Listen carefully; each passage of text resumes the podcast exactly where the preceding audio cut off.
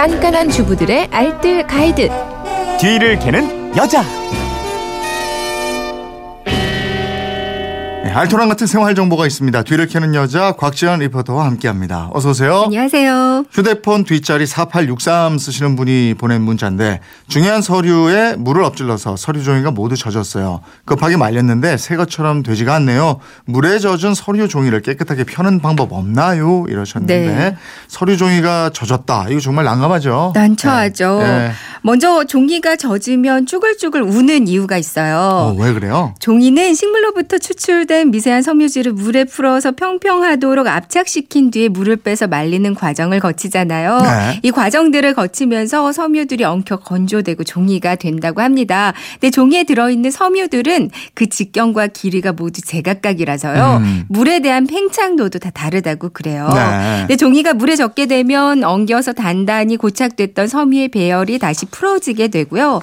균일하지 않은 건조 과정으로 말려 말라버리게 되니까 크기가 다 다른 섬 유들이 어떤 건 금방 건조되고 또 어떤 건 천천히 건조되면서 결국은 이렇게 쭈글쭈글한 상태로 네. 건조가 되는 거죠. 그래서 한번 젖었던 종이는 마르면 쭈글쭈글 울면서 변형이 올 수밖에 음. 없습니다. 그 일상생활에서는 책 같은 거 이렇게 젖으면 네. 원상복구 힘들잖아요. 네, 근데요 처음과 똑같지는 좀 불가능하겠지만 아주 만족스러울 만큼 복구하는 방법이 있어요. 어, 어떻게? 방법은 우선 마른 수건으로 젖은 부위를 조심스럽게 눌러서 물기를 제거해 주세요. 네. 그리고 이제 한 장 한 장 분리하려고 하지 말고요. 음. 그냥 물기만 최대한 닦아주고 나서요. 네. 이제 책 사이사이에다가 얇은 마른 천도 좋고 휴지도 좋습니다. 몇 네. 장만 끼워주세요. 음. 그리고 책을 넣는데 어디에 넣냐면요. 냉동실에 넣는 거예요. 책을 냉동실에 넣어요? 네. 오. 냉동실에 넣을 때는 젖은 종이 위에 무게가 있는 걸로 이렇게 꾹 눌러주는 게 좋아요. 예. 책이라면 책을 덮어둔 상태에서 그 위에다가 무거운 거 올려주시면 되고요. 음. 이렇게 냉동실에서 하루 정도 24시간 동안 얼리고요. 네. 하루가 지나서 냉동실에서 꺼내고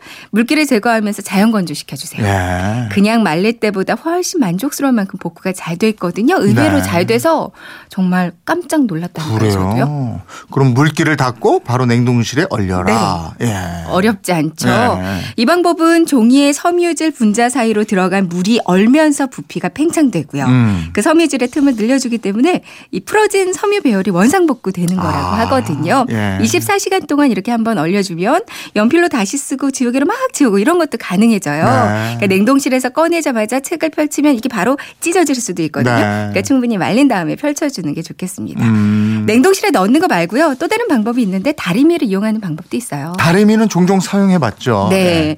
이 다리미로 말려도 종이가 우는 걸 줄일 수가 있거든요. 아까 그 섬유들이 건조되는 속도가 제각각이라고 말씀드렸는데요. 네. 근데 다리미가 그 뜨거운 온도와 무거운 압력으로 종이를 계속 누르게 되면 그 우는 현상을 최대한 막아줄 수가 있습니다. 음. 다리미의 온도는 가장 낮은 온도로 해서요. 꾹꾹 누르면서 다려주면 되는데요. 종이 한 장 한 장씩 다리는 것보다는 여러 장을 겹쳐 다리는 게 훨씬 잘 펴져요. 근데 다리미 보다는 냉동실에 넣는 게 더 간편하고 그렇구나. 훨씬 잘 되더라고요. 예. 살림에 대한 궁금증은 어디로 문의할까요? 네, 그건 이렇습니다. 인터넷 게시판이나 MBC 미니도 좋고요. 또 휴대폰 문자 샵 8001번으로 보내주셔도 되는데요. 문자 보내실 때는 짧은 건 50원, 긴 건 100원의 이용료가 있습니다. 네, 지금까지 뒤를 캐는 여자 곽지연 리포터였습니다. 고맙습니다. 네, 고맙습니다.